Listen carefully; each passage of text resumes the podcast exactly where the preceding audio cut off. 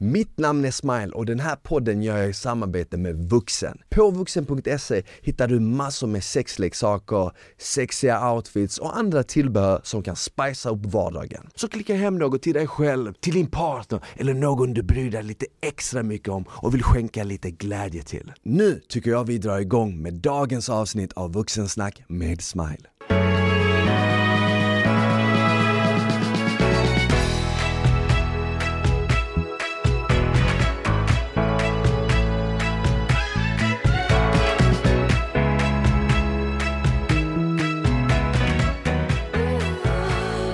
Hej och välkomna tillbaka till ett nytt avsnitt av Vuxensnack med Smile. Hoppas det är bra med er.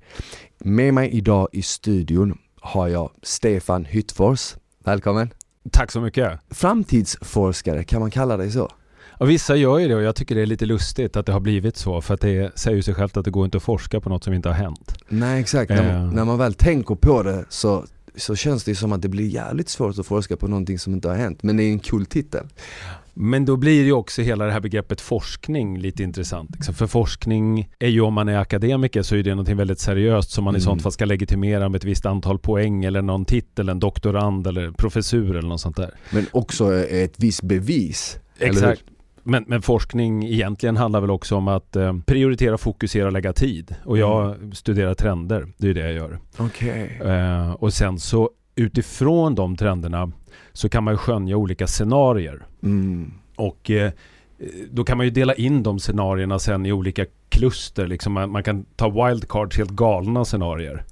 Eh, Lite som Black Mirror. Ja, eh, och, och sånt som vi tycker är spetsigt och coolt att snacka om eller läsa om eller fascineras Mm. av att göra. Precis som du säger, Hollywood älskar ju sånt. Så. Precis. Men sen så finns det ju de som är lite mer sannolika och sen så finns det ju de som är troliga till och med.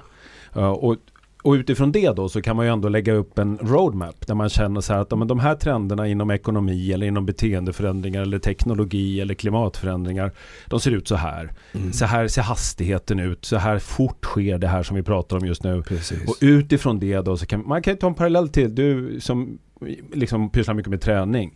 Då kan ju du ganska lätt se en trend. Du kan se en, Mm. en viktkurva eller du kan se en eh, hur mycket vikt du kan lägga på en stångkurva. Ja. Så här, du, du ser en trend liksom. Och utifrån den så kan du då tänka dig ganska lätt olika scenarios. Och då, liksom ett wildcard skulle bli att du kan gå ut och lyfta en bil på gatan imorgon. Det känns så här Mm. lite tokigt. Men ett, ett väldigt troligt scenario är ju antagligen att du kanske skulle kunna lägga på, vad, vad vet jag, fem kilo till om, om en månad eller någonting på en Mm. skivstång eller något sånt där. Ja. Så lite så kan man dela in dem och då kan man ju utifrån det ändå skaffa sig ett hum om eh, vad vi är på väg. Exakt. Men precis som du säger det här med träning så vet man ju till exempel att efter nyår då satsar ju sjukt många människor på träningen. Och sen vet man också att när eh, det är mars månad då minst hälften av dem gett upp det nyårslöftet. Ja, 9 av 10 är faktiskt borta Exakt. från gymmet eh, nu första april. Precis, och det är en sån trend och sen vet man att i höst så kommer ju de flesta komma tillbaka igen. Så då, då, då märker man liksom, har man varit i en bransch så märker man ju liksom de här olika vågorna. Ja. Och det där är sjukt kul när du säger för att nyårsafton är ju liksom den dag på året som alla tänker mest på framtiden. Mm. Det är ju så här, eh, ja men du vet tolvslaget. Exakt. Då står man där på något sätt och till och med lovar att man ska ändra. Det är ungefär som att så här, nu när klockan slår 12, Ah, då börjar någon helt ny tid. det är det, mitt nya jag. Ja, och det är lite lustigt att vi har, vi, vi har liksom i behov av på något sätt att skapa oss den här fiktiva start, nystarten. Mm. Att nu jäklar ska det här hända. Det är därför vi uppskattar till exempel måndagar. Vissa av oss, inte alla, men Inte många. alla. Eller hur? Men, men jag tror också att, precis som du säger, det finns något förskönat, romantiskt i den här eh, i den här bilden av att det här är, vi, i, idag är jag ett oskrivet blad. Det är första januari, jag kan vara exakt vem jag vill vara.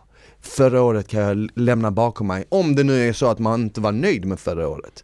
Och jag, jag kan tänka mig att många människor gärna vill glömma 2020 på grund av men, corona, kanske var sjuka, kanske blev av med jobbet, kanske hade ett tufft år rent ekonomiskt och gärna vill lämna det bakom sig och då var ju första januari ett guldläge att bli den bästa versionen typ av sig själv.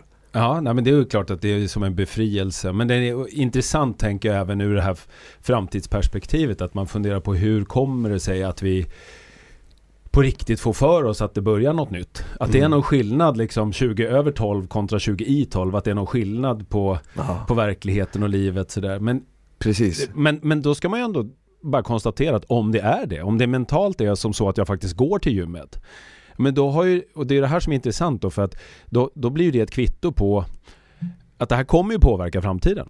För det blir ju en skillnad. Om, om jag röker istället för att träna så är det klart att min framtid Ja. kommer sannolikt bli annorlunda. Då, det här troliga scenariot igen påverkas ju. Ja. Och det är ju viktigt att påminna sig om det. Det låter så här jätteklyschigt att säga men framtiden är ju egentligen ingenting som vi ska förutspå utan den är ju någonting vi skapar. Mm. Och när du påminner dig själv om det på riktigt då blir det ganska löjligt att sitta och gissa. Frågan är aldrig så här, kommer det här att hända? Kommer det att bli så? Kommer jag få det här eh, fantastiska jobbet? Kommer jag tjäna så här mycket pengar? Kommer jag lyckas köpa den här bilen? Eh, kommer jag bli sjuk i cancer? Kom, alla de här tankarna som vi Mm. har när vi tänker på framtiden, de är ofta tankar som man kan klustra in i eh, önskedrömmar eller oro. Det, det är ofta det vi liksom funderar på när vi tänker framåt. För det blir de här dramatiska tankarna. Ja. Och, och tanken är aldrig så här, kommer det bli så? Utan tanken är, kan du få det att bli så? Mm. Egentligen. Eh, och så tillbaks till nuet då. Vad skulle du behöva göra annorlunda här och nu för att driva det åt det hållet lite mera? Precis. Och när du påminner dig själv om det, då känner du ju så här att det är klart att du har makten att påverka framtiden. Det är jäkligt svårt för oss på individnivå att se hur vi ska påverka de stora frågorna, liksom klimatfrågorna och de Mm. stora geopolitiska frågorna. Men eh, det handlar ju ändå om att välja där och att välja, ska jag sitta och fundera på vad, vad jag tycker att alla andra borde göra annorlunda i världen eller ska jag ändå ta ansvar för det enda jag kan påverka? Och, och liksom göra så gott jag kan för att bli en bättre version av mig själv. Ja, för, för det bästa sättet att påverka framtiden eller att för, förutspå framtiden rättare sagt, det är ju att skapa den här idag, eller hur? Ja, självklart. Alltså det, jag har till exempel, som har tränat i över tio års tid och jobbat med klienter och sånt, jag har lärt mig otroligt många stora liksom så här, livsläxor från gymmet. Det låter lite konstigt, men hur fan kan du lära dig saker om livet bara genom att lyfta en vikt? Men du kan ju till exempel bli starkare bara genom att ta dig ner till gymmet och lyfta en viss vikt tre gånger i veckan. Och så vet du att ett år senare så kommer du vara starkare. Då kan du ju räkna ut att men om ett år igen, om du fortsätter, kommer du vara starkare, ännu starkare? Ja. Kommer du ha bättre kondition eller whatever liksom. Så, så man kan ju lära sig de här läxorna, men eh, om vi går tillbaka till det här med nyår så tror jag också att mm, Ja, det som är skönt är kanske placebon i det hela. Att du tror att det är en ny start. Du tror så mycket på det att det faktiskt blir så. Mm. Eller hur? Ja. Det, jag säger inte liksom, jag säger inte, precis som du säger, vem är det som har bestämt att det är ett nytt år? Det är egentligen bara en ny dag på den här jorden, som, på, den här, på det här klotet som färdas i universum. Det, det skiter egentligen i datum, tid och så vidare. Det kommer fortsätta snurra runt solen, men det är vi som har bestämt att okej, Ja men jag håller med dig, placebon är viktig och den Ja. är ju på riktigt också. Det kan man ju konstatera i studier att Mm. människor som får eh, alltså medicineras med placebo exakt. och som ja, per definition då inte får någonting ändå mentalt sett och, och till och med känner mindre smärta och alla sådana Mm. saker för att de tror på det så Exakt. mycket. Så tron ska man ju inte underskatta. Och då vi, så jag sa absolut inte det där för att nedvärdera det på något sätt utan om det är som så att det här mentala, nu vänder vi bladgrejen, nu börjar en ny dag. Mm. Och den, det är väl fantastiskt om det skulle kunna vara så varenda måndag, så varenda måndag är nyårsafton Ja. eller någonting. Va? Om det är det man behöver. Men annars så, jag håller med dig. Det där som du berättade nyss om att du går till gymmet och du gör det i ur och skur och lyfter de där vikterna. Det är väl klart att det är en viktig del utav ehm, vilket perspektiv du än har. Du kan ta samma perspektiv med pengar. Liksom. Mm. Nu är alla eh, superkåta på bitcoin. Ja. Så är det så här, ja men köp då för tusen spänn Mm. och släpp det. Ja. Och så låt, låt den där äh, tusenlappen gå till gymmet varje dag i tio år. Exakt. För har du samma utveckling i tio år som vi har tio år bakåt, då har du 60 millar om tio år. Aha. För så ser trenden ut. Exakt. För det har under tio års tid ökat med 200% per år. Så här. Men du, du klarar inte det riktigt för de flesta, eller inte just du, men de Nej, flesta människor eh, går till gymmet eh, tre veckor Mm. Och sen så har det inte hänt tillräckligt mycket tillräckligt fort. Precis. Och så blir det på samma sätt med den där tusenlappen att det har inte hänt tillräckligt mycket tillräckligt fort. Fan nu är det bara 800 spänn idag dessutom. Mm. Så att, ah, då blir man liksom, För man det har bråttom. man har bråttom. Så Man har att det, det bråttom. handlar ofta om uthålligheten också Ja. det där och, och disciplin såklart. Hur kom du in på, eller om jag frågar så här, när, när blev du intresserad av framtiden överlag? Liksom, det känns ju som att vi människor generellt eh, är jävligt duktiga på att leva i det förflutna. Eh, och, Mm. och antingen i det förflutna eller i bilden av en framtid vi vill ha, nästan att vi glömmer att vara här i nuet, eller hur? Ja, och det är ju ett klassiskt problem för oss människor såklart att vi, vi ältar eller eh, drömmer eller oroar Mm. oss. Och, och, och det tror inte jag är mer för mig än för någon annan utan jag tänker att eh, det, det är ett problem vi har att eh, Alltså ju mer distraherade vi är också, vi har ju liksom vi har ju distraktion som kommer runt om oss. Om du går ut på gatan här idag så finns det saker som händer. Det finns människor som du kanske blir intresserad av att titta på. Eller så. Men, men nu har vi ju framförallt också all stimulans ifrån alla liksom, Mm. eh, intryck som vi får ifrån telefonen och sånt. Men sen har vi framförallt all distraktion som kommer i hjärnan. Aha. Alltså att bara umgås med dina egna tankar själv. Det finns ju sådana här du vet, tysthetsretreats och Ja, grejer. Det har blivit populärt Folk nu. spårar ju direkt alltså, för det är supertufft att vara ensam med tankarna i, under en lång tid. Och det är liksom på något sätt ett skönt bevis tycker jag på hur starka dina tankar ändå är. Du har sån jäkla power i huvudet. Alltså din, din tankekraft. Huruvida den driver dig ner liksom i, i ett djupt träsk eller upp i Ja, the sky's the limit liksom. Ja. Den, den, den blir så oerhört tydlig och då tänker jag så här att men jag är nog inte mer intresserad av framtiden än någon annan. Men jag har alltid, tänker jag, om jag tittar tillbaka på vad jag har jobbat med och vad jag har pysslat med och vad jag har varit intresserad av. eh, Så har jag alltid varit intresserad av vad, sak, vad som är på gång att hända, vad som är på väg att hända. Och haft ett ganska gott öga för det. Jag jobbade ju som eh, pressfotograf i många år. Mm. Det, det hette så på den tiden, det var innan internet och sådär. Jag jobbade... Det, det finns pressfotografer än ja, idag men ju. nu, kallas, nu ska de heta bildjournalist. Ah, Det okej, okej, okej, ja ja precis.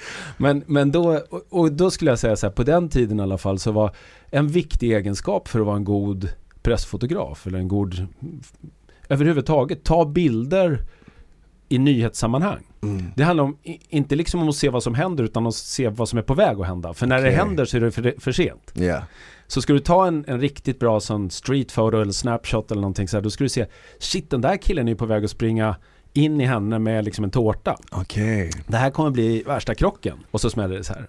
Eh, och, och den där förmågan, vissa människor är ju lite mer närvarande och ser olika skeenden. Det är samma om du tänker om du och kör i trafiken så känner man, Mm. vissa ser vad som händer långt fram.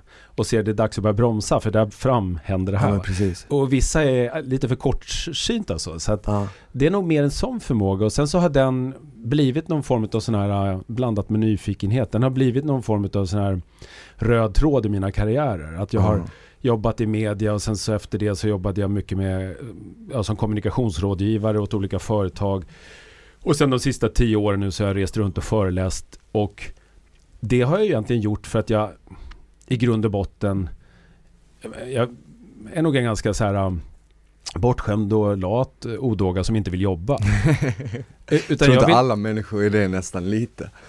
ja kanske, men då har jag varit tillräckligt eh, störd i huvudet då, eller någonting för att inte finna mig att jag måste också. Mm. Utan pyssla med det jag tycker är kul. Och så fort jag inte har tyckt det var kul så har jag bytt. Och, och det jag tyckt har varit kul då är att hålla på på något sätt och få vara med där det händer och resa runt och så berätta historier kring saker. Och finns det folk som är villiga att betala för det så slipper jag ju då söka någon form av jobb. Exakt. Och så har jag liksom hoppat framåt i... Och då har det blivit mer, så det var ett långt svar kanske, men svaret på din fråga då är att du har liksom den här etiketten, du måste ju ha en etikett, du Ja. måste liksom vara träningsguru, Du måste placera Eller- dig i en box. du måste vara yogaexpert eller du måste vara maratonmannen. Då har min etikett blivit framtidsforskare då. Mhm. För att det som de här företagen vill att jag kommer till dem och pratar om, det är deras framtid. Okej. Ja. Men när man tänker begreppet framtid, och det tänkte jag på innan du kom hit, så tänkte jag wow, alltså det är ju så brett. Det finns ju så mycket olika liksom scenarion och vad ska man prata om klimatet, ska man prata om AI, ska man, vad har du känt, har du lockats lite mer av en, av en viss framtid mer än någon annan eller har det bara varit så här generellt hela världens framtid? Nej men det är lite både och då. Dels så kan jag ju snöa in på saker. Mm. För som jag sa, jag är ganska nyfiken. Jag är en sån här Ja. person som om jag sitter i bilen och lyssnar på P1, gör jag nästan alltid. Eh, Eh, det låter inte så poppigt. Men då, Eh, då kan de prata, du vet nu så pratar de så här om eh, kompostering och trädgårdsodling. Ja. Och jag kan ingenting, jag känner bara skitspännande. Och så Ja. kan, när jag parkerar bilen kan jag inte kliva ur för jag måste lyssna klart. För är så här, men vadå, hur får de det att börja brinna och greja för att det ska bli bättre fart på grödorna och så här. Ja. Och sen nästa gång jag kliver in i bilen, då pratar de liksom om situationen i Myanmar. Och, och, och då blir jag lika intresserad då. va. Så det, det kan vara lite vad som helst. Eh, Men sen är det ju också då om jag har eh, kunder som eh, betalar för att jag ska komma och prata om deras eh, framtid. Då är det klart, då måste jag ju fokusera lite mer på eh, här är ett stort detaljhandelsföretag. Då blir så här, men då måste ju framtiden för detaljhandeln bli en beståndsdel som är viktig i det här så att vi ändå har skrapat på den ytan. Och så får jag ju då ta mig en fundera på, för de är ju experter på det här. Mm. Vad kan jag som inte kan någonting de jobbar med det här åtta timmar om dagen, dygnet eller året runt. Ja. Liksom. Vad kan jag tillföra? Vilka perspektiv skulle jag kunna komma med som de inte har tänkt Yeah. på sin egen verklighet? Liksom. Om jag kan provocera och inspirera tillräckligt så att de tycker att det här var kittlande, det här hade vi inte funderat på på det Nej. sättet. Och, och det är fascinerande för då tycker många att det låter ju skitsvårt för de är ju jätteduktiga på det här men att vara duktig betyder bara att du är nörd. Ja. Du har nördat in på något. Och du, nörd betyder ju kanske inte något negativt utan Nej. du är jätteduktig på det här. Du är specialiserad Ja. på något. Men det betyder också att du har sannolikt inte liksom kunnat lyfta blicken tillräckligt Nej. mycket och sett det utifrån. Precis. Och det kan jag bidra med då. Så att, Mm. eh, lite Så, så. typ lite en överblick kan man säga. En eh, blick utifrån också. ja, För framförallt det. Ja för när man själv är liksom insnöad i något och så fokuserad i något och brinner så mycket för något så kan man ju kanske missa den stora bilden. Ja och vi liksom. finns, alla finns ju i sina, liksom vi, vi lever i våra bubblor på något Ja. sätt. Va? Så att man har de kompisar och man har eh, människor som, som man lätt dras till är ofta människor som man har lite liknande, kanske tankar, åsikter, intressen Mm. som och så. Och, och då finns det ofta ett värde också att utmana sig själv med att ta in människor som inte tillhör den bubblan. Yeah, Och så få deras bild. Vad ser du när du tittar på mig? Vad, vad tänker du? Vad, yeah. vad hör du? Vad tror du? Exakt. Sådär. Och så kan man ju, blir man för provocerad av det då kan man ju skita i det. Mm. Men det kan ju ofta finnas någonting ganska lärorikt i det där också som kanske skulle varit svårt att vaska fram så länge man håller sig i den egna bubblan, liksom, den Mm. egna åldersgruppen eller intressesfären. Och så. De, de senaste åren har man ju pratat väldigt mycket om klimatet Mm. och förstått hur viktigt det är. Men jag tänker så här, liksom, var det något man pratade om för 50 år sedan men då var det ingen som brydde sig? Och om det var så, finns det något man inte pratar om idag som man definitivt kommer att vara på tapeten om 30-40 år? Precis ja, som klimatet. fråga. Och det, det är ju sånt som kan kittla lite då. Man tänker, ja, ja man pratade om klimatet för 50 år sedan. Ja, Forskare gjorde det. Ja. De som skriver avhandlingar. Mm. eh, De som har doktorstitel och sånt. Det var inte en jävel som brydde sig. Nej. Eh, helt enkelt för att det fanns ingen överhuvud... Alltså även om du som politiker skulle förstå att det här är vä- väldigt viktigt så finns det ingen framkomlig väg. För det är ingen som bryr sig för det finns ingenting att oroa sig för bevisligen liksom om du tittar ut i samhället. Ja. Men nu i takt med då att konsekvenserna av att vi ser att klimatförändringarna är ingenting som hör till framtiden utan de lever vi med här och nu. Exakt. Vi ser hela tiden olika konsekvenser när vi når sådana här tipping points. Att oj, nu har de där korall, korallreven dött ut. Mm. Eller nu brinner det så här mycket mer skogar i år än förra året. Eller nu händer äh, issmältningen. All, allting sånt där som sker hela tiden i nyhetsrapporteringen gör ju att idag så är det inte längre någonting som någon av oss egentligen måste läsa en komplicerad IPCC-rapport Nej. för att förstå. Utan idag så räcker det egentligen med att bara gå ut i naturen och se Oj, här har det hänt mycket på sistone eller Ja, du vet, så här var det Ja. inte när jag var liten eller så. Exakt, exakt. Och, så, och då lever vi med det här och nu. Och då är det klart att då blir ju också eh, larmnivån på det här. Den Högre, ökar ju. ja. För att det är klart att nu börjar vi fatta att det, som jag sa då, det är inte det bara det troliga utan det, det sannolika scenariot Ja. är att vi som lever idag på den här planeten iskallt måste räkna med att klimatet kommer ändras i en hastighet som vi aldrig tidigare varit med om. Mm. Och det måste vi eh, Det betyder liksom inte att vi kanske måste prata om att rädda jorden. Det är Nej. någon missförstånd. Ja. För jorden kommer ju finnas kvar. Den Precis. skiter i om det är varmt eller kallt. Liksom, eller om vi kan Ja. bo nära havet i någon beachkåk. Utan det här handlar om oss, liksom, hur vår framtid på den här planeten ska se ut. Och då till, till, nästa fråga då så här, kommer det finnas, ja men det är klart att det finns sådana frågor nu. Ta frågan om, om datarätt. Mm. Vem äger all data? För du har ju hört den här, man, det sägs, det är så här buzzword att data är den nya oljan. Exakt metaforen olja då, det blir så här, i det förra paradigmet så var det ju den som äger oljan är den som blir mäktigast. Precis. Så därför är norrmännen så jävla rika och därför är saudierna så jävla rikast, mm. för de äger oljan liksom. Det, det, är power. Och så nu går vi in i en tid när, när vi vet då, dels så kommer oljan att fasas ut för den blir för dyr och för ineffektiv och nu mm. har vi lärt oss att, att ta, ja, fånga upp sol, solstrålar och sånt istället. Va? Ja, men nästan tömt all, all olja. Ja, i och för sig. De, med, med fracking så lärde de sig att hitta mycket mer genom att förstöra naturen totalt och så. Så att det, peak oil blev ju inte ett scenario så. Men Nej. nästa grej då, om vi bara tar en sån här enkel som data då. Um, ja, nu har inte du och jag på oss någon sån här klocka som... som Apple men, Watch. Typ. Ja, men vi, vi har ju telefoner och vi har ju snart wearables och mm. många har redan wearables och snart har vi implantables och så här. Varför det? Jo, för nu är vi på väg in i den här äh, IT-revolutionen som vi kallar för, för health tech. Så att yeah. nu blir det information från insidan, inte bara från utsidan. Nej, exakt. Så telefonen idag kan ge mig all info om omvärlden. Eh, var, var ska jag äta bäst indiskt? Eller eh, hur får jag tag på en schysst flygbiljett till Palma? Ja. All den informationen har vi vant oss vid. Den finns, den handlar om omvärlden. Liksom. Och så har vi börjat få sådana här prylar som kan ge också lite information. Så här, vad har du för puls? Mm. Blodtryck? Uh, lite sådana grejer. Yeah. Hur många steg har du tagit? Um, och i nästa steg, då börjar de här uh, prylarna som vi klä på oss och kunna ge oss mer och mer information om hur vi mår och varför. Mm. Och koppla ihop alla punkterna också så att då blir det så här Ja, idag mår du så här på grund utav. För den kopplar ihop och ser så här för ditt sömnmönster ser ut så här. Så det spelar ingen roll hur ofta du har gått till gymmet för du sov så här taskigt de tre sista nätterna. Exakt. Så gör någonting åt sömnen istället för att lägga på mer på skivstången. Så den, den förutspår mer eller mindre hur du kommer må om du fortsätter som du gör? Ja, den börjar, den börjar lära dig mer om dig själv. Uh. Saker som du Ja, som, för, som du för, kanske inte är uppmärksam nog för att känna liksom. Ja, för jag tänker innan den här datan, då var, det, då var du ju liksom tvungen att få ont för att söka upp hjälpen, eller hur? Ja, Mer här i västvärlden så är vi ju så. Vi går ju till doktorn när vi har fått problem. Ja men exakt. Eh, och doktorn ger oss medicin. Precis, medan de här liksom, den nya teknologin, den förvarnar dig innan. Liksom. Ja men den, den är, är, precis som jag sa då innan. Den ja. ger ju dig en trendbild. Exakt. Och trenden ser ut så här just nu. Och om den, ju mer data du ger den här, nu börjar den få data om hur mycket jag tränar, vad jag mm. äter. Eh, snart så kommer du säkert kunna gå till tandläkaren och sätta in en liten sensor i en tand.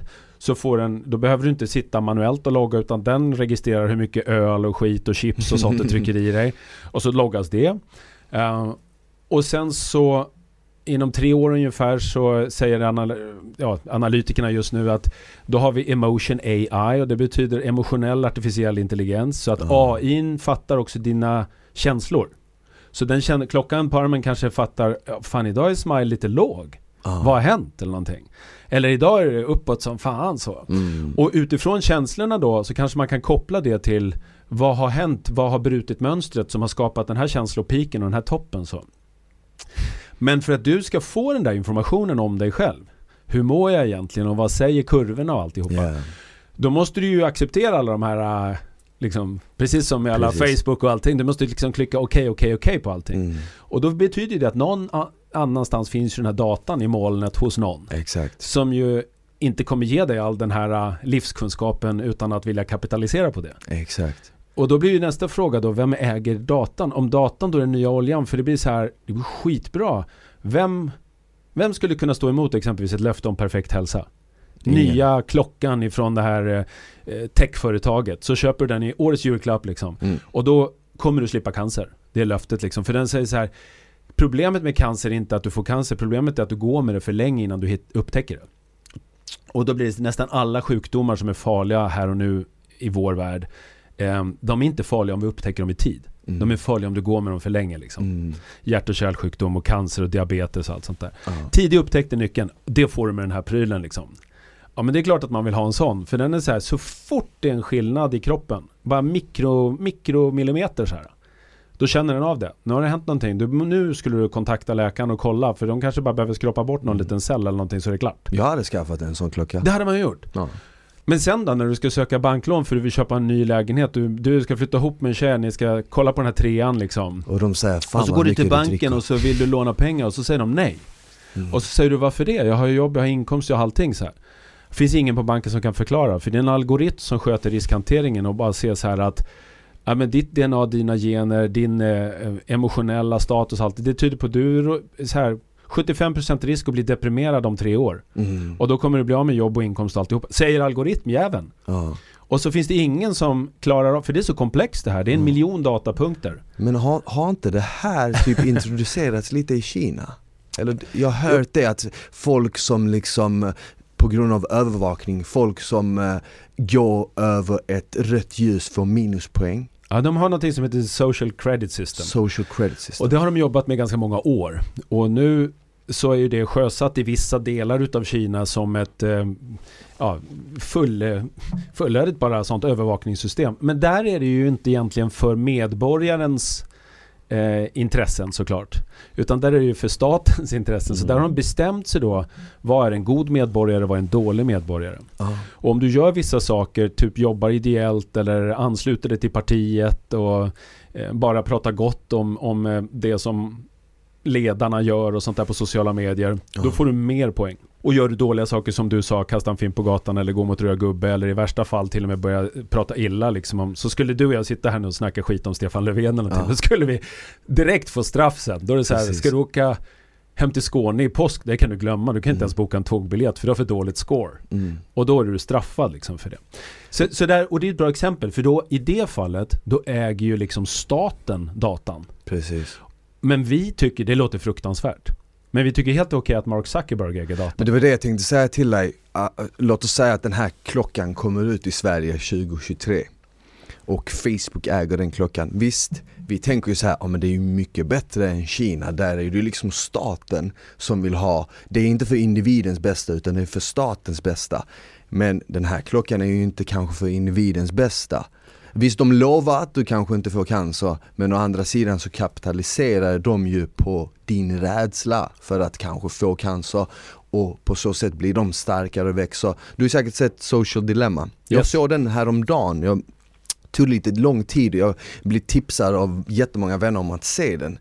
Och eh, och den var ju jävligt intressant tyckte jag. Och, och där, nu förstår jag precis vad du menar när du säger att data är nutidens olja. De styr ju genom att de har så mycket information om alla. Så de vet ju mer eller mindre vad du tycker om att se, vad dina vänner gillar att se. De rekommenderar sånt som de vet att det här kollar du mer på än annat. Ja men till exempel, men Stefan kollar ju på eh, prognoser om aktier extra länge. Hans ögonbollar är några sekunder längre på det än sport. Ja men då ska vi visa mer av det. Och det, det var lite skrämmande på ett sätt. Ja, och det där har ju liksom bara börjat och då är det lätt att fatta att när du och jag sitter här idag och pratar om det som du sa då inledningsvis, då, då har vi antagligen bara skrapat på ytan på någonting som kommer bli mycket större. Så om 50 år eller någonting så kommer man säga, men hur kunde man vara så jävla naiv liksom? Ja. För vi lever i en tid idag när vi känner folk som säger Jag förstod inte att jag var homosexuell förrän jag var 20 Mm. Eller något sånt Det där kan du glömma nu, det fattar ju Google när du är sju eller något sånt Ja. Alltså genom dina bara, som du säger, vad du kollar på och inte kollar Precis. på allting Så poängen är ju att tekniken kommer ju känna dig bättre än vad du känner dig själv Mm. För återigen, vi är inte så bra alltid på att vara uppmärksamma på exakt vilk- och så förnekar vi oss inför oss själva och så vill vi gärna liksom inte se våra dåliga sidor och sånt där. Tekniken är ju helt bara rå där. Den kommer veta exakt dina svagheter och dina eh, brister och allting. Och då går vi ju liksom in i en tid när, och det är därför data blir den nya oljan, då går vi in i en tid när business handlar inte längre om att ha en bra strategi och så vara duktig på att marknadsföra sig. Utan det handlar ju liksom då om att ehm, ha ett bra övervakningssystem. Så Mm. du får in så mycket information som möjligt om varenda individ. För nu pratar vi inte målgrupper längre. Nu vill jag så här, det är inte så här män i Nej. en viss ålder i Sverige. Utan nu är det så här, smile, bara. Mm. Eh, och han tänker, tycker, gillar, är rädd för, har funderat på allt. När, när du har all den informationen, då kan du ju sen gå vidare till manipulation. Exakt. Och så kan du ju jobba med att bara pusha det som du vet att, ja men om jag visar den här grejen för honom, som han har tittat på själv nu sju gånger, Ja. Och så ger jag honom ett incitament bara, du får 20% off i rabatt idag. Då vet jag att han köper. Ja. Och eftersom jag vet att han köper det, då kan jag redan skicka skiten hem till han i princip. Så Postnord står och väntar på att du ska trycka på köpknappen, sen knackar de på dörren och får leverans liksom på fem minuter. Så, så har vi helt plötsligt skapat en omvänd supply chain. Exakt. Ehm, och nu liksom snackar vi bara så här, men det är ju det som blir metaforen för det här att nej, vi kanske inte tycker att det känns så läskigt om Mark Zuckerberg äger den här datan idag och säljer det till liksom eh, Adidas. Ja. Men vi ser ju också konsekvenserna, de är ju helt omöjliga och då är vi där igen. Vi kan inte se vad det här betyder på 10, 20, 30 års sikt. För när Mark Zuckerberg startade Facebook, då gjorde han det för att hans idé var att han skulle skapa en sajt där de kunde visa tjejer, bilder på tjejer på campus på Harvard. Mhm. Det var liksom the Facebook. Ja. Så var det ansiktsboken så, som en skolkatalog. Ja. Och så ska man ratea vilka som var snyggast och fulast liksom. Det var Mm. Mark Zuckerbergs vision. Och det har blivit det här monstret Facebook. Ja. Som slutade liksom förra året med att det stod någon jävla snubbe i sån horn och Chewbacca-kläder liksom in i parlamentet för att eh, polariseringens driv, liksom, all, allting sånt har ju också blivit väldigt tydligt en effekt utav hur människor pratar och kommunicerar med varandra på Facebook. Ja men, ja men det har man ju också sett nu under eh, Corona, eller nu under liksom 2020 så tycker jag typ att konspirationsteorier har blomstrat mer än någonsin. Och det är en tydlig sån konsekvens som, Exakt. som var omöjlig att förutspå. När han startade den sajten så tänkte inte han så här Fast om tillräckligt många människor skulle få en megafon så de kan sitta och gapa och gasta om vad som helst. Aha. Då kanske jag skapar ja, något riktigt demokratiproblem. Jag menar i USA var det en kille som sprang in på en restaurang och sköt på grund av den här Pizzagate konspirationsteorin. Ja. Om att det var liksom en pedofili- pedofilihärva i, som pågick i den här restaurangen. I källaren. Och I de hade källaren. inte ens en källare. Och de hade inte ens en källare. Och det var ju liksom, det, då måste det ju bero på att, ja men ja, den här personen har liksom snöat in sig på Ja, men han är konspirationsteorier. hetsad. Han, Och- han är och- så och- jävla förbannad. Så Han han, känner så här, jag måste rädda barnen. Han är förbannad, men någonstans har det börjat med kanske så här en flat earth teori. Ja. Som senare har algoritmer märkt av att, ah men shit okej du gillar det här, den här typen av content gillar du. Men här får du en annan eh, konspiration om 5G. Men här får du en konspiration om vaccinet. Och här kommer en om Men du ser Pizzagate. ju hur, hur liksom när du kollar på YouTube. Mm, Den där algoritmen fattar ju precis vad du vill se mer av. precis. Så nästa gång du går in så får du ännu mer och nästa gång ännu mer Exakt. och nästa ännu mer. Så jag på Instagram till exempel så har jag börjat vara jätteförsiktig med vad jag gillar. Av anledningen att jag märkt när jag gillar två, tre bilder som påminner, påminner om varandra, då får jag den typen av content. Ja. Jag har till exempel en vän som verkligen har snöat in sig på det här med konspirationsteorier. För ett år sedan trodde han inte på en enda. Nej. Nu tror han på alla. Ja, och men- det värsta av allt är att han tror ju att alla andra är blinda. Ja. Och han ser världen så, så Ja, som men den är. det, det blir så, det är därför det kanske är synd att skratta åt det för nu då säger folk så här Fan har du hört att eh, du kan få ett chip i armen om du tar vaccinet sådär Mm. och så skrattar man. Men lå, precis som du säger, låt det gå några månader och så bara det, för idag kan du ju faktiskt prenumerera på din världsbild. Så slipper du Ja. höra allt annat. Så om jag tycker liksom att alla problem egentligen är ju i grunden den här syndabockens fel. Och så hittar jag någon form av syndabock, en, en grupp människor eller någon form av te- teknik eller vad det nu må vara. Liksom. Staten eller vad Ja, då kan jag ju ändå genom att sen visa de här algoritmerna att det är det som jag är intresserad av. Då kan jag ju sen se till att fylla hela min vakna tid med ännu mer kvitto på att jag har fan rätt i det. Exakt. Och då till sist, då tycker jag att du är blind som inte ser det här. För jag ser det åtta timmar om dagen och du har inte ens fattat. Ja. Så att det där är ju ett jätteproblem såklart. Och det är det jag menar, om det, det, förhoppningsvis ska det inte gå 50 år. Men om lång tid framåt, om 10-20 år i alla fall, då tror jag att vi kommer titta tillbaks på 2020. På det här 2020-talet på något Mm. sätt. Och säga att, precis som vi säger idag om klimatförändringen, att jävlar, det var inte så många som snackade om det här med nätneutralitet och datarätt och Mm. dataägande. Det var lite Brysselfolk som satt någonstans och hade något möte om um, legislation on data rights och det var ingen som orkade lyssna liksom. Ehm, Men då kommer vi prata rätt, väldigt mycket om Ja. det, för då ser vi konsekvenserna av hur stora och mäktiga de som äger datan har blivit. Ja för man ser ju när, eh, just på tal om Mark Zuckerberg, när han sitter liksom och eh, är på den här rättegången och får eh, en massa frågor av olika så här senators i USA. Så ser man ju liksom att de har noll koll. Vad Nej, och det är också ett jätteproblem att teknikutvecklingen går så fort. Så när han sitter i kongressen och svarar på frågor. Så är så det de- en gammal generation Ja, som de frågar som det ställer nya. frågorna Ja. förstår inte vad de ska ställa för frågor. Så det, det blir lite, du vet, som man skämtar om eh, så här, farfar på julafton liksom. Och Ja. så, åh, kan man ta bilder med den där också? Vad Ja. roligt. Liksom så. Och, och det är ju tragikomiskt. För det är ju väldigt allvarliga frågor. Men de folkvalda är ju sällan så pass ja, man ska inte säga unga, för det är inte alltid en åldersfråga. Men de är sällan så pass teknikkunniga så att de fattar hela biten. Nej precis. Men alltså när jag försöker se på framtiden just när det kommer till det här med tekniken så får jag ju en känsla av att vi människor rör oss mot en framtid där vi blir mer robotar. Jag menar det börjar ju liksom enkelt, det börjar ju liksom med att vi har en mobil. Nu är den, nu är den liksom nu är den liksom flera timmar i vår hand. Så det är mer eller mindre en del av vår kropp. Det är precis som att vår arm är lite förlängd och supersmart. Du vet, vi har all, information. Apple Watch, då är, det, då är det inte nog med att vi har den liksom 5-6 timmar i handen utan nu har vi den dygnet runt på handen. Chip, det är inte liksom, nu kan vi inte ens ta av den, nu är den inuti vår hud, den är fast liksom. Och allt det här med eh, artificiell EQ och allt det här. Och då känner jag bara så här, det känns ju som att vi rör oss mot eh, typ en supermänniska. Med så här superintelligens, superminne, typ så här resurser för att kunna leva mer än 100 år och vara friska. Eller hur? Ja, absolut. Men och jag tänker när du säger så här att den är i handen, på handen, i huden.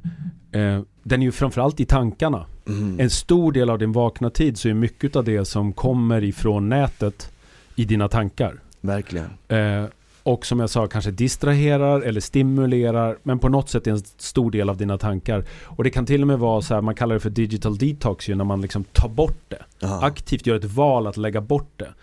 Ehm, Som att gå på ett sånt här retreat Ja. camp. lägg telefonen i en låda utanför och så gå in där och så ha inte telefon på en vecka. Ja. Och har du varit på något sånt någon gång så vet du liksom när du kommer ut. Jag var som längst nyligen så här tio dagar helt utan telefon. Oj. Och det känns som att eh, det är så här, du är nästan lite skönt oskuld när du kommer ut. Och bara så här, allting är bara skönt och mjukt och du får ångest av att slå på den där. För att du är så Du- harmonisk på något sätt. Exakt, jag, jag, jag tycker när jag har testat liksom så här någon dag utan så känns det som att jag börjar vara mer i nuet. Och jag känner min magkänsla, min intuition, min mänskliga intuition börjar prata tydligare med mig. Det är precis som att när jag, när jag har mobilen och är fast i den, nu jobbar jag jättemycket via sociala medier, men då känns det nästan som att då är jag i en bubbla, en dimma av det. Och jag är aldrig riktigt det är precis som att vi har passerat den här tiden då vi, vi, vi spenderar mer tid av vår vakna tid liksom i den digitala världen än i den riktiga världen nu. Absolut, min fru brukar reta oss för att eh, vi har två barn Och när vi eh, så här, var ute och reser eller någonting Ja. Då, är det så här, då säger hon, jag och så min dotter och min son, vi är så här, håller på med massa med telefonerna. Och min fru håller aldrig på med telefon. Nej. Och så säger hon så här, alltså shit ni är så jävla inne ibland i det där. Så att jag lovar, skulle det hända någon sån här skit att de säger eh, det, vi letar efter en man här som har placerat ut någon eh, farlig grej på flygplanet eller någonting. Så här, ni, har inga, ni har inte sett en enda jävel. nej, nej, Det är nej. så här, jag har sett alla. Ah, Och så här, var det han med röd jacka och så här konstig keps? Du vet, jag vet Ja, direkt. exakt, så exakt. liksom. Och vi har inte sett någonting. Och det är ju det du säger att nej, det man sakar är ju såklart närvaron, alltså upplevelsen.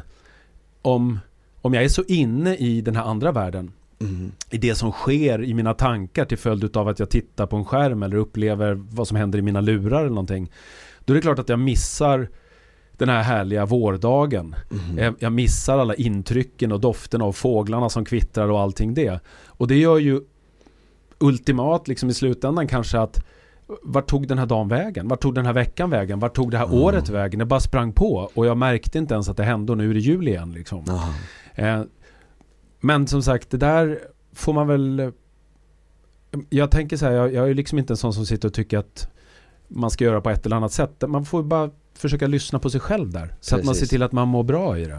Precis. Eh, och det är bevisligen många som kanske inte gör det utan de fastnar i det lite för mycket så. Mm. Men jag tänker att den är intressant din fråga för den är så här, vad är en robot då? då? Jag, menar, jag träffade en snubbe i Amsterdam som hade en eh, sån här B-Bionic eh, protes, alltså en protes som inte går med vajrar utan den, den känner av nervtrådarna. Så han kan få sina fingrar att funka precis som du och jag. Ja. Så när han tänker att han ska knyta skorna så gör han det med fingrarna. För den skickar signaler till hjärnan. Ja, precis som din och min hjärna gör Ja. liksom. Så att, sen kan han göra 360 med handen och sånt. Så han har ju liksom andra features. Eh, och han hade blivit av med sin arm i en arbetsplatsolycka och varit skitdeprimerad, funderat på att ta livet av sig och allting för att allt var bara svårt och jobbigt och han hade en krok, en protes med en krok på. Ja. Och sen helt plötsligt träffade han så här en snubbe på ett teknikföretag på någon mässa någonstans och sa men du vi behöver någon att testa på, vi har en ny grej liksom det här tio år sedan. Och så fick han den här chansen att få den där gratis. Och då vände hans liv helt plötsligt så nu kommer liksom folk på matvaruaffären eh, fram till honom och vad är det du har för arm och så här för att han har ju valt den, den ser ut som så här Terminator i svart, Ah, okej, svart okej. kevlar liksom. Ehm, men poängen är bara så här han är ju inte en robot. Jag mötte ju honom, han hade ju bara en protes, Mm. en arm. Men det är ändå en intressant fråga för hur mycket utav Nigel hette han, hur mycket utav Nigel skulle man kunna byta ut till maskin innan du och jag tycker att det där är inte en människa. Det där är ju Precis. för fan en, en maskin. Och då kanske många kommer fram till att du kan i princip byta allt utom huvudet. Ja, det beror på vem man frågar. Det beror på och vem när man frågar. frågar. Och så beror det ju på så här, eh, ska han tävla någonstans i någon idrottssammanhang för en stark sin åt helvete? Då, Ja. Nej, det där måste vara doping. Eller får man vara med i OS liksom om man har en, en robotkropp? Och, ja, men då får vi dra en massa skiljelinjer här. Men det blir ändå, du fattar vad jag menar, det blir ändå svårt att definiera vad är en robot? Ja. Är det robot när du har bytt ut dina fysiska beståndsdelar? Eller är det robot när du har helt plötsligt börjat mixtra med dina tankar? Mm. För i sånt fall kan vi ju säga att du och jag redan är robotar. För du och jag kan ju fan svara på alla världens frågor. Vi har ju liksom Wikipedia i fickan. Ja. Och vi kan hitta hela världen för vi har Google Maps i fickan. Och vi kan, vi kan göra så mycket som hade varit så här, ta hit en viking liksom. Så hade de tyckt att du och jag var helt sjukt läskiga. För vi kan precis allting liksom. ja men verkligen, och sen kan vi sätta oss i en bil som kan köra oss från A till B utan att det är egentligen någon som sitter bakom ratten och frågar du någon från 50-talet så är ju det en robot, eller hur? Ja, och, du, Precis som att och då är vi ju redan där på delvis. Så då är så här, poängen då blir att som alltid med teknik så är det så här att det som du och jag kallar för teknik idag det kommer ju inte nästa generation kalla för teknik. mm, Om jag tar på mig ett par briller för att jag ser för dåligt då kallar ju inte du och jag det för teknik. Mm. Utan det är bara ett par glasögon. Men om jag visar ett par briller för någon eh, som levde för tusen år sedan då tycker de att det är någon sån här häxkonst eller någon konstig grej. ja. Så hela tiden så flyttar man ju fram liksom ribban, flyttar upp ribban för vad som är möjligt och för vad som är naturligt. Mm. Och då kan det bli som du säger, ja, på ett sätt är vi ju redan supermänniskor. När vi har tillgång till all den här, vi kan, ja, när det inte är corona i alla fall, då kan vi liksom flyga till andra sidan jorden. Vi kan äta middag i Ecuador ikväll. Ehm, utan att vi ens har liksom lärt oss att segla. Nej, Det är helt sjukt ju. Vi kan, eh, du och jag kan käka eh, kött, vi kan äta, eller vi kan äta tonfisk, vi, liksom, vi kan göra grejer som så här, det krävdes rätt mycket jobb och rätt mycket kunskap för att kunna fixa det här Mm. för inte så länge sedan. Och allt det här kan vi göra utan att kanske ens fundera på det. Så vi är ju supermänniskor. Eh, och nu kan vi dessutom svara på varenda fråga liksom i en frågesport om vi har telefonen och, och får Mm. använda den. Och på lite sikt då så är frågan Nej men det är väl klart att den här förlängda armen kommer bli en mer naturlig del av oss. Ja. Och så kanske vi får ett klassamhälle istället där vissa har råd med teknik och andra har inte råd med teknik. Och så blir det ett problem som vi måste titta på och lösa. Ja.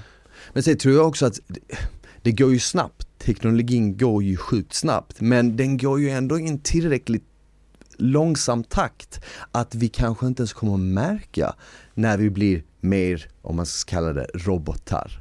För att jag tänker ju så här, någonting som slog mig nu när vi pratade är att de andra liksom så här arterna på planeten, om man tänker typ delfiner eller om man tänker typ, jag menar, isbjörnar till exempel. Jag gissar på att de har jagat och levt precis så som de gör idag i flera tusen eller miljoner år. Men vi människor, och det måste ju bero på vår hjärna liksom, vi har ju en mer utvecklad hjärna. Vi vill att det ska gå snabbare, vi vill att det ska vara bättre, vi vill bli starkare, vi vill hela tiden pusha det liksom till nästa nivå. Vi nöjer oss inte. Och det, det, det fascinerar mig lite. Varför, var kommer det drivet ifrån? Var, var kommer den liksom önskan ifrån att hela tiden ha det nyaste och bästa? Till att vi en dag kanske om 30 år är 100% typ robotar jämfört med vad vi är idag. Ja, men jag skulle säga att det där är ju svaret på frågan som du ställer. Det får man ju om man läser Yuval Hararis böcker, han som har skrivit Sapiens och de här mm. som är... Eh, det är egentligen inte att, eh, att vi kanske vill, utan det här är ju en effekt, en konsekvens utav att vårt sätt att samarbeta, vi människor, har tagit, liksom, den har tagit oss in på en väg där, för alla levande varelser är ju egentligen problemlösare. Mm. Annars så dör du. Eh, och då är frågan, hur bra problemlösare är du? Ja, är du en, eh, en örn, då är du ganska duktig på att jaga. Liksom. Du dyker ner och bara snappar en fisk på ett sätt som vi kan stå och tycka Fan, såg du örnen? Vilken jäkla kraft! Och så mm. Vi kan inte ens flyga, vi är helt chanslösa. Liksom. Mm. Um, och, och sen så har du alla de andra, du sa isbjörnen, ja, men de är så starka så att vi har inte en chans. Liksom.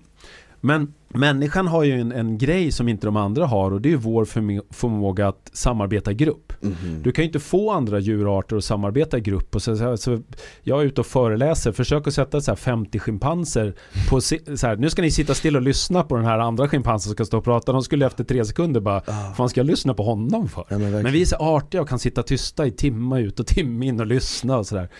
Um, och det som, det som gör oss så jäkla starka då, det är ju att då kan vi helt plötsligt förenas i en idé. Och den här idén den kan vara um, Ja men om du gör som det står i den här boken då får du komma till himlen när du dör. Mm. Eller om du gör som jag säger åt dig då får du så mycket pengar så du kan köpa mat imorgon eller köpa en sån här fin bil. Eller, alltså vi har massa idéer. Och de där idéerna, så länge de är så starka så att tillräckligt många människor tror på dem. Då kan vi göra vad fan som helst. Mm. För i grupp så eh, kan vi specialisera oss. Och när vi kan specialisera oss då kan du och jag sitta här idag och podda. Ja. Det hade vi inte kunnat göra om vi levde för tusen år sedan.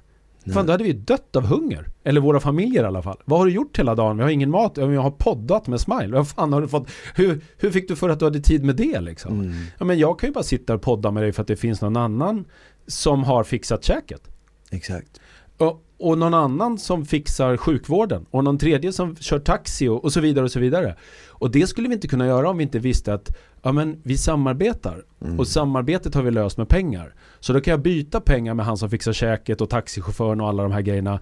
Och då kan vi byteshandla på ett effektivt sätt. Och då är alla coola liksom. Så länge jag får en liten papperslapp med lite bläck och bakterier på så är det lugnt liksom. Ja, för det är vår idé, det tror vi på på det något sätt. På. Uh, och det har blivit jävligt starkt. Och den styrkan då har ju fått egentligen så har ju utvecklingen varit precis som du sa för, för som de andra djuren, isbjörnarna och dem, de har inte förändrat sitt sätt att jaga utan de kör samma grej om och om igen varenda dag. Så gjorde ju människan ända fram till 1700-talet. Så tar du en människa som levde liksom 500 före Kristus och så flyttar de i en tidsmaskin till 500 efter Kristus. Nu har, mm. nu har vi åkt tusen år in i framtiden så är det fortfarande precis same, same, same. Samma vapen, samma käk, samma regler. Liksom man fattar grejen. Men om du tar en människa som levde så på 1600-talet och skulle köra hit. De skulle inte fatta någonting. Ingenting. Det är så här, men vad, vad menar du? Ja, du kan, är du hungrig? Ja, men där är McDonalds. Vad är det? Så här, ställ dig bara i luckan och tryck på den här knappen så kan du käka hur mycket du vill. De skulle äta ihjäl sig direkt dag ett liksom. Precis. Så, att, så grejen är att pengarna, som är vårt sätt att lösa det här samarbetet, har ju skapat den här drivkraften att få det att växa och bli större och effektivare och hela tiden bättre. Mm. Eh, och den ekonomiska tillväxten har gjort att du och jag idag behöver jobba i genomsnitt fyra dagar för att skrapa ihop lika mycket som man behövde för tusen år sedan i ett helt år. Shit. Så vi gör fyra dagars jakt och fångstlycka och rikedom räcker för oss. Ja. För det som en viking fick kämpa ett helt år för. Ja. Det är effekten av ekonomisk tillväxt. Men, men, men det jag tänker på, som, som du sa, samarbetet måste ju också varit det som skilde oss till exempel från eh, neandertalare. Jag, jag har ingen aning om de kunde samarbeta eller inte men jag vet ju att människor för 10 000 år sedan kunde fälla en mammut. En, en människa kunde inte göra det. Men ett gäng människor med spjut dessutom som var teknologi på den tiden. Um, som typ apor, plan, som apor liksom. har börjat vi, använda nu till exempel. Ja. Uh, på, på den tiden var vi kanske i samma stadie som de är idag. så det är också en intressant faktor. Så när vi kollar ju typ på schimpanser nu så är det nästan som att vi kollar på oss själva fast för, för 20 000 år sedan kanske. Men tillsammans kunde vi fälla det här, den här stora mammuten som gav oss föda, som gav oss protein, som senare i sin tur utvecklade hjärnan så att den kunde bli större, få in mer information. Så det var bara liksom ett, ett kugghjul som sattes igång. Men idag känns det ju som att det här kugghjulet är jävligt stort, det blir inget stopp Nej, nu är det så jävla stort så båten fastnar till och med i kanalen. Man, ja, men, säga, Åh, vad fan, vi, vi, nu kommer ju inte ens leksakerna precis. från Kina fram längre. Det liksom. känns ju som att nu går det i en sån takt att vi kan inte stanna teknologin. Den har redan tagit över, men våra hjärnor utvecklas inte i samma takt.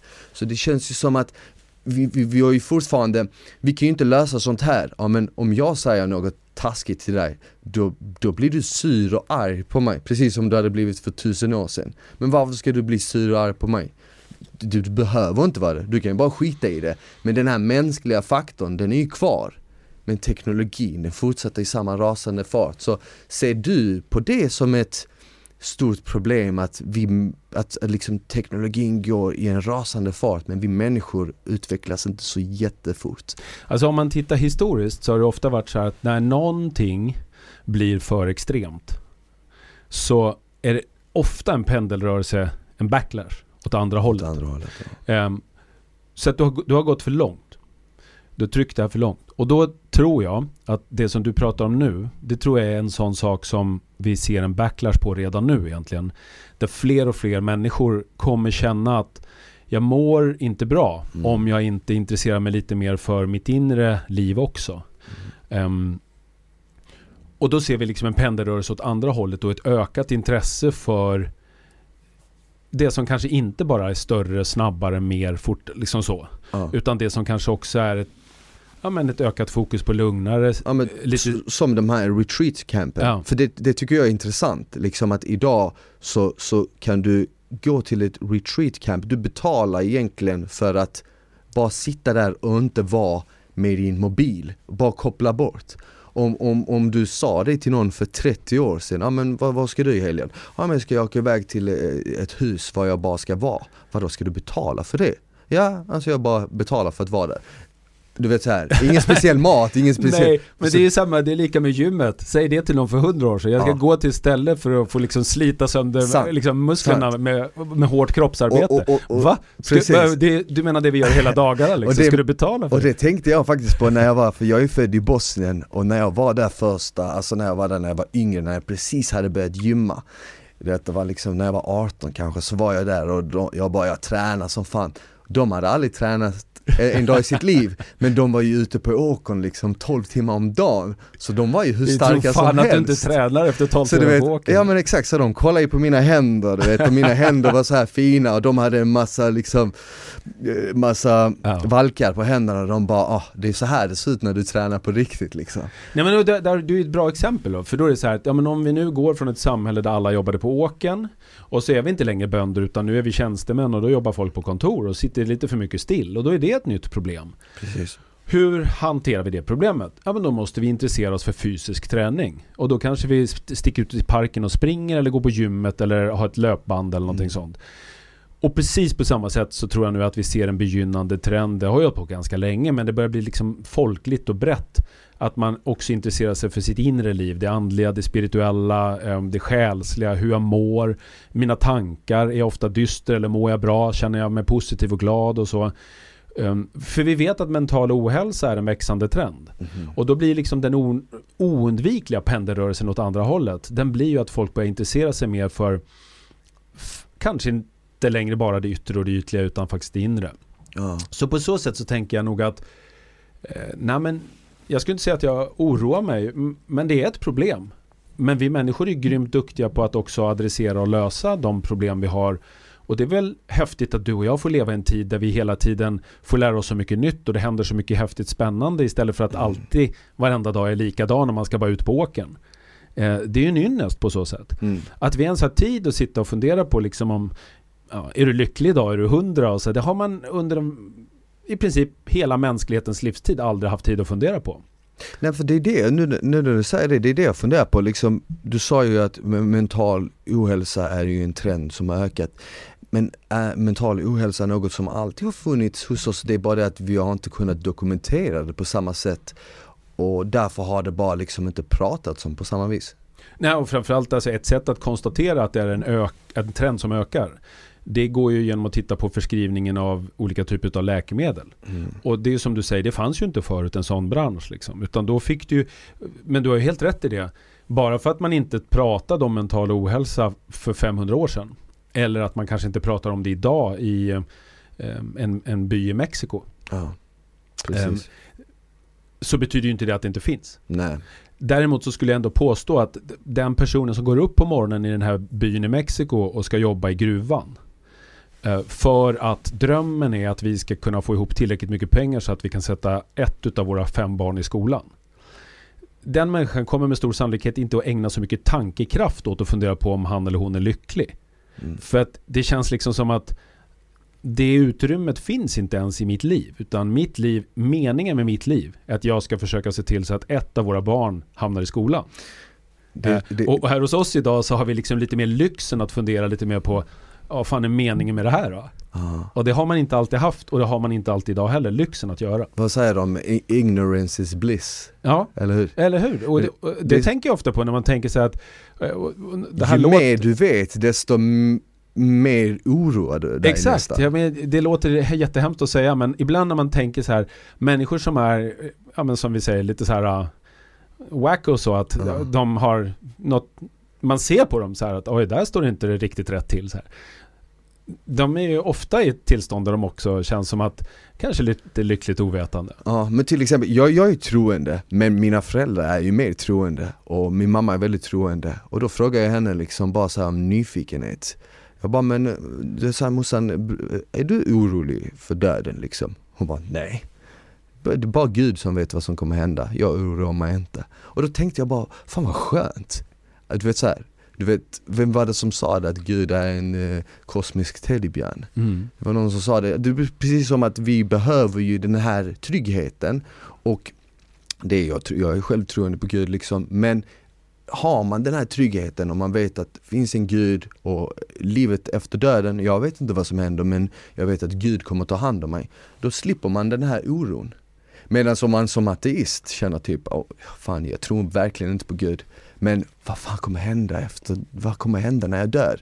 När kommer jag dö? Alltså förstår du vad jag menar liksom? Ja men absolut, och på så sätt så känner jag att jag som då inte har någon speciell relation till någon gud på det sättet Jag kan ju känna en avund Mm. För jag känner att det är klart att det, det finns en enorm lättnad i att ha en tro där man känner att sammanhanget är mycket större än mig och den här kraften, vad det nu än är jag tror på, eh, kommer att ta hand om det här på något sätt.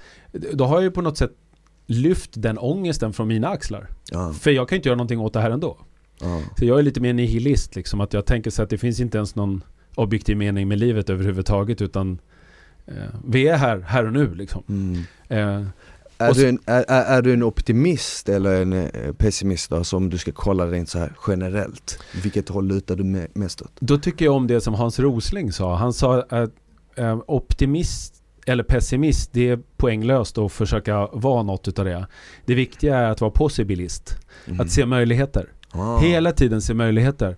För att jag kan ha olika dagar där jag känner mig som alla andra människor, mer eller mindre liksom uppåt eller neråt. Det skulle man kunna klassa då som optimist eller pessimist. Men det viktiga är ju inte om jag går omkring och tror att allt kommer bli bra eller allt kommer bli dåligt. Utan det viktiga egentligen, det är ju att jag lägger mer tid på att proaktivt leta efter möjligheter än vad jag lägger tid på att aktivt älta och oroa mig och, och så. Så att jag, jag, tänker det här året som vi har bakom oss med coronan och så är ett bra exempel på att nu har vi fått lägga jävligt mycket tid på att reagera. Mm. Och reagera är ju ett sätt, att, det måste man göra när man står inför en kris. Man får ett, liksom ett djupt skärsår i armen och det bara sprutar blod. Då måste man reagera. Mm. Men man får inte fastna i ett liv där man bara reagerar. För då, får, då, då, gör man ju bara det som krävs för stunden för att hantera de problem som uppstår. Precis. Och så länge man inte har några problem så blir man ganska passiv. Så du måste ju ha ett liv där du överlag är proaktiv mycket mer än reaktiv. Så att du bestämmer, du går upp på morgonen och tänker så här, ah, idag vad ska jag göra nu? Nu har jag tre timmar på mig att göra någonting som jag, jag har liksom agendan fri här. Och istället för att bara surfa bort dem då någonting. Så den tiden, om du nyttjar den till någonting väldigt värdefullt. Ja.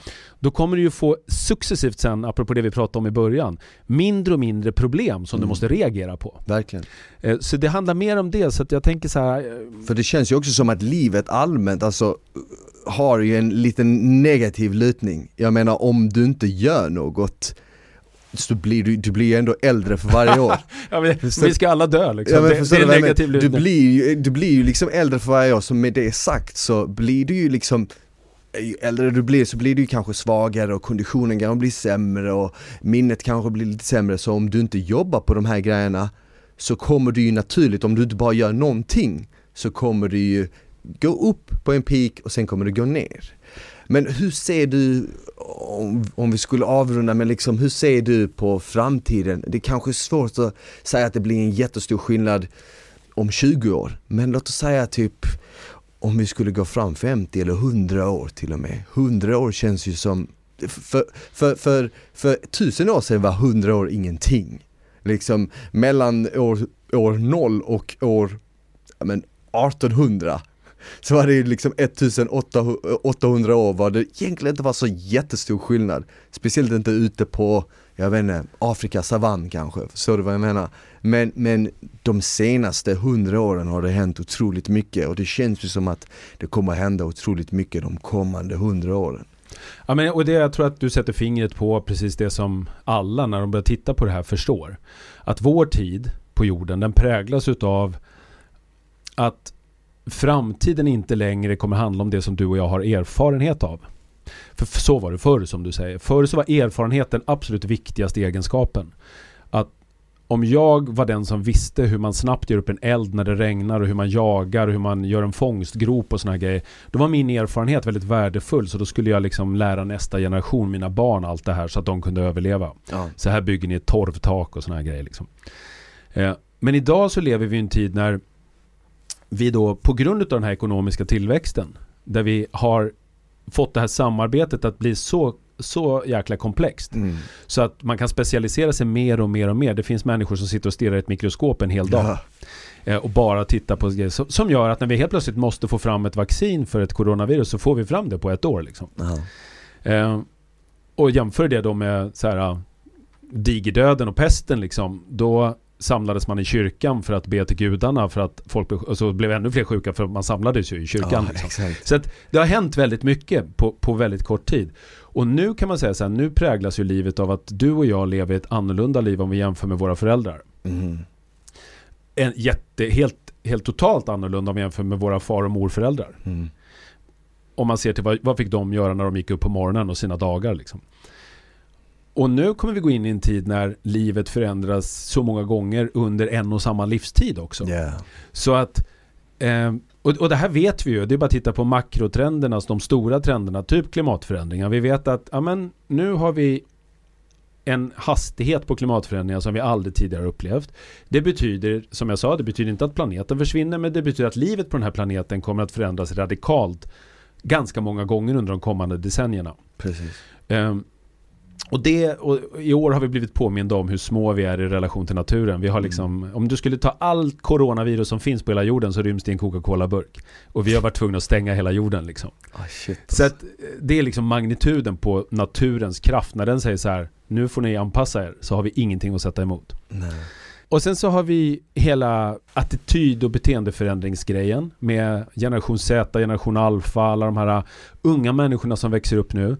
Och eh, kanske tycker att eh, jag ska inte handla av det där varumärket för de tycker inte som jag tycker i hbtq-frågor eller de gör inte det här när det gäller klimatfrågor eller de eh, mm. är oschyssta för de handlar bananer ifrån det här företaget som jag vet inte stöttar fackföreningar. Det finns en jävla massa åsikter om allting ja. och det finns ännu mer information än vad man liksom någonsin i historien haft tidigare. Så.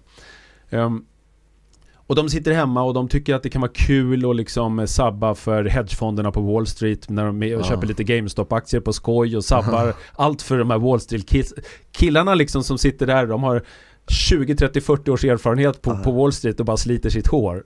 Så, så, det är också en faktor som gör att så här, men så var det inte heller förr. Förr var det så här att du fick liksom rätta in det ledet och lyda. Idag Mm. har man en helt annan syn på att men jag får vara med och påverka om jag vill. Mm, Ä- Än om man är 14 år liksom. exakt. Eh, och det är återigen, det kan vi människor tycka vad vi vill om. Det finns en jävla massa åsikter. Men poängen är aldrig liksom att ha åsikter utan det är att nyfiket studera och försöka lära och förstå. Mm. Så det kommer komma minst lika mycket förändringar, omtumlande förändringar på grund av att nästa generation växer upp och vill ha förändring. Mm. Och vill rösta på nya politiker och vill handla med nya företag, vill jobba med, för nya företag som har helt andra värderingar och prioriteringar än förut. Ehm, och sen så har du såklart alltså teknologin som gör att det som vi kanske inte ens kunde drömma om för bara några år sedan helt plötsligt är möjligt. Ja. Så att svaret på din fråga är så här att om hundra år då kommer vardagen och livet och själva definitionen av vad en civilisation eller vad ett samhälle är för någonting. Det, det kommer vara så annorlunda mot idag. Ja. Så du måste ju backa flera tusen år för att liksom få något jämförbart perspektiv med. Ja. Och så måste du ta hit någon sån här nisse som levde liksom för 3000 år sedan och se chocken för att förstå hur chockade du och jag skulle bli om någon kunde bara flyga oss 100 år fram i tiden. För vi skulle inte fatta någonting. Nej. Men det betyder ju inte att ah, livrädd panik, utan det betyder bara en sak och det är att vi som lever idag, vi kommer få uppleva mer på vår resa än vad några andra människor någonsin i historien har fått uppleva. Och det kan man ju tycka är läskigt, men man måste ju ändå ibland också välja att tycka att Fan, är det inte det vi har saknat under pandemiåret? Att det har Mm. varit lite för tråkigt ibland och lite för lite omväxling och sådana saker. För omväxling är ju ändå liksom på något sätt hela essensen i det som man kallar liv. Om livet inte innehåller någon omväxling, då är ju frågan om det ens är något liv. Ja. Ehm, Alltså naturen nu när det är vår där ute, det är ju det ultimata exemplet på vad på vad liv är liksom. Nu Precis. kommer bladen och så här, vi vet att allt är dött och brunt i höst. Ja. Och det är inget sorgset i det, utan det är ju det som är livet liksom. Mm. Det, det, och precis som du säger, det är liksom nat- naturens sätt att slänga ut sådana här grejer som till exempel viruset. Det har ju hänt tidigare i andra former. Det var kanske en komet som träffade jorden och utplånade liksom allt liv som härjade på planeten tidigare och som hade härjat mycket längre tid än vad vi hade gjort. Och sen så kom vi in i bilden. Ja, det, det är sjukt komplext och det är nästan omöjligt att spekulera och tänka sig. Någonting jag tror kommer hända i alla fall. Jag tror att vi kommer börja civilisera andra delar av universum. Det tror jag i alla fall inom hundra år. Ja, det finns ju i alla fall de som jobbar på det just nu. Så att Exakt. det är, och det är ju coolt för det finns, om man säger så här, jag brukar säga, det går ju att svara på hur framtiden blir. Det finns tre scenarier. Mm. Eh, Och det ena scenariot är ju det, det tråkiga scenariot att mänskligheten dör ut. Eh, Men det är också så här, 99,9% av alla varelser som har funnits på jorden har dött ut. Men vad, om jag frågar dig, vad, vad tror du skulle kunna utplåna? För att jag vet att jag har hört det scenariot tidigare men jag har lite svårt att se vad som skulle ut, kunna utplåna människan. Just nu, vi har ju pratat mycket om klimatförändringar exempelvis och det är ju ett tydligt exempel på att klimatet på planeten gör det för svårt för oss som art att leva i den här miljön. Så att vi klarar inte längre av att leva här. Mm. Ehm, och, och har vi då inte hunnit, som du var inne på, bli multiplanetära så att vi lever någon annanstans i universum, då dör vi ut. Mm. Precis som korallerna i ett korallrev. Exakt. Ehm, de, de, de klarade liksom inte fem grader varmare och så bara... Nej. Nej, det, man hör ju varje år om nya liksom, djurarter som utplånas. Ja. Så, så att, eh, det finns ju den, den risken att människan dör ut liksom. Det är ett scenario. Eh, sen finns det ju det här som du är inne på nu. Det här som vi inte skulle kunna fantisera riktigt om hur det blir. Att vi helt plötsligt har börjat kolonialisera andra planeter. Mm. Eller att vi har fått fram AI eller någonting som gör att de problemen som vi snackar om idag, klimatförändringar och cancer och sånt här, det är liksom ingenting. Det var så här, det är lika löjligt lätt att lösa som det var ja, att lösa ett skärsår på 1000-talet. Ja. Men då dog de för de hade inte penicillin när de fick bakterier och så här, så det var så här kört. Eh, För de förstod inte ens att de skulle tvätta händerna när de la om ett sår liksom. Ja. Så- Så får vi ett AI som är så här så mycket smartare än vad vi någonsin har kunnat varit kollektivt. Så de problemen som du och jag har suttit och snackat om idag, de är inga problem. Mm. Eh, och det är det andra scenariot, att vi helt plötsligt har en, vi går en framtid till möte som är så annorlunda så att du och jag kan inte ens fantisera om den.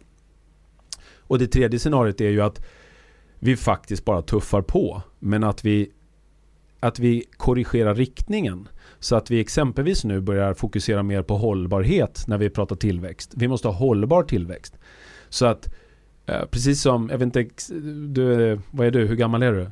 30. Tre, förlåt, jag är 50. Och då är det så här, när, när man är 50 då, jag kan inte, jag gillar, jag är inte alls som du så att jag liksom eh, gymmar på det sättet. Mm. Men jag mm. gillar att träna och jag motionerar mycket och så. Um, men jag kan ju inte alls fokusera på samma sätt när jag är 50 som när jag var typ 25. Mm. Utan nu är det, det enda fokus jag har nu är hållbarhet. Hur ska jag träna så att jag mår så bra så länge som möjligt?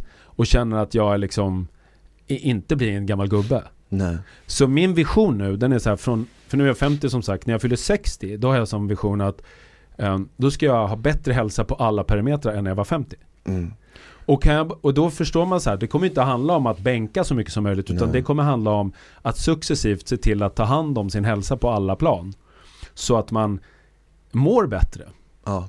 Och då är ju och så borde människan också börja tänka att nu har vi nått så långt så att vi har en total globaliserad handel där du kan fan beställa någonting online från telefonen på tunnelbanan Eh, eller på flygplanet liksom på wifi. Och så kommer det från Kina efter bara någon dag så här och blir mm. det stopp i den där jävla Suezkanalen så är det katastrof i hela världsekonomin. Och så känner man så här och då är det någon idiot som kommer hitta på nu, vet du vad vi gör? Vi bygger en större grävskopa.